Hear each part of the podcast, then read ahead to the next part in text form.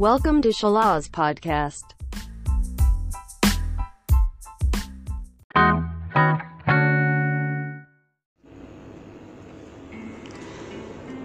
Kisah Teladan Episode 4 Menanggalkan Pakaian Kesombongan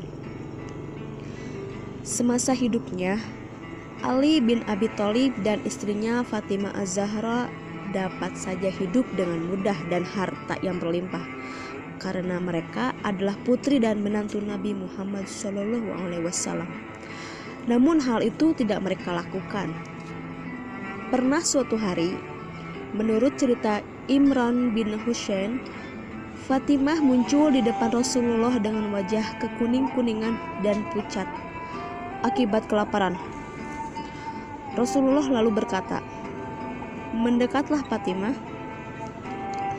Setelah itu beliau berdoa, "Ya Allah, yang mengenyangkan orang yang lapar dan mengangkat orang yang jatuh, janganlah engkau lapatkan Fatimah Muhammad." Imran bersaksi darah tampak kembali di wajahnya dan hilanglah kekuning-kuningannya. Kesederhanaan hidup Ali bin Abi Thalib dan Fatimah Az-Zahra adalah sesuatu yang dijaga sebagai bentuk sikap istiqomah agar tidak mendewakan dunia. Rasulullah pun ikut terjun langsung menjaga ahlak keluarga buah hatinya.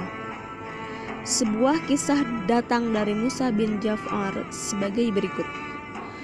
Ketika bertemu dengan ayahnya, Fatimah mengenakan sebuah kalung melihat hal itu, segera ayahnya berpaling darinya. Fatimah pun melepaskan kalung itu. Dengan gembira, Rasulullah berkata, "Wahai Fatimah, engkau adalah dariku." Tidak lama kemudian, lewatlah seorang pengemis. Rasulullah pun mengembalikan kalung Fatimah kepada pengemis tersebut. Kemudian beliau berkata, Allah sangat marah kepada orang yang menumpahkan darahku dan menyakitiku lewat keturunanku. Memang sangat menyakitkan bagi Rasulullah melihat Fatimah mengenakan perhiasan dunia, sementara masih banyak kaum muslim yang miskin papa. Asma binti Umais pernah bercerita bahwa ia sedang berada di rumah Fatimah ketika Rasulullah masuk dan melihat kalung emas di leher Fatimah Az-Zahra. Kalung tersebut pemberian dari suaminya, Ali radhiyallahu anhu. Rasulullah berkata, Anakku, janganlah engkau membuat orang-orang berkata, Fatimah binti Muhammad memakai pakaian kesombongan. Fatimah langsung mencopot dan menjual hari itu juga. Hasil penjualannya ia gunakan untuk mendekakan, memerdekakan seorang budak wanita mukmin. Rasulullah sangat gembira ketika berita itu sampai kepadanya. Suatu hari Rasulullah sedang berpergian. Saat itu Ali baru mendapatkan ghanimah, yaitu harta rampasan perang. Lalu membawanya ke Fatimah. Dua gelang perak diambil Az-Zahra dan sebuah tirai yang dia digantungkan di atas pintu. Salah satu kebiasaan Rasulullah ketika bepergian adalah selalu datang ke rumah Fatimah sebelum berangkat dan segera sesudah pulang. Maka begitu beliau melihat kedua gelang perak di tangan Fatimah, saat pulang dari perjalanan, beliau pun langsung beranjak pergi. Fatimah menangis. Ia dipanggil Has, ia panggil Hasan dan Hussein. Diberikannya gelang perak pada yang satu dan tirai pada saudaranya. Lalu dikirimnya mereka kepada sang ayah.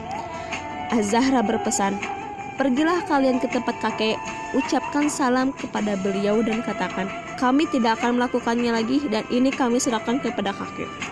Saat Rasulullah menerima pesan tersebut, ia pun mencium kedua cucunya, memeluknya, lalu mendudukkannya mereka masing-masing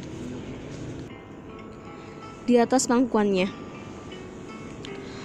Lalu kedua gerang perak itu diberikan kepada sekelompok muhajirin yang tampak punya tempat tinggal dan harta. Sedangkan tirai dibagikan kepada orang-orang di antara mereka yang tidak berpakaian. Kemudian Rasulullah berdoa, Allah mengasihi Fatimah, sungguh dia akan memberinya pakaian surga dengan sebab tirai ini. Akan memberinya perhiasan surga dengan sebab kedua gelang ini. Begitulah Rasulullah beserta keturunannya hidup. dengan kesederhanaan, kebersahajaan, dan bahkan kemiskinan serta kelaparan. Bagaimana mereka bisa kenyang, sedangkan perut orang-orang miskin tak punya makan sedikit pun? Bagaimana mereka bisa memakai perhiasan, sedangkan kaum Muslim masih ada yang tidak berpakaian? Bagaimana mereka bisa memakaikan anak-anak mereka, Hasan dan Husain, perhiasan perak, sementara mereka mendengar perintihan kaum fakir? Sungguh alak dan kepekaan sosial yang begitu mulia, melebihi indahnya perhiasan dunia. Sumber buku Fatimah Az-Zahra, wanita teladan sepanjang masa. Shalas Podcast. Assalamualaikum warahmatullahi wabarakatuh.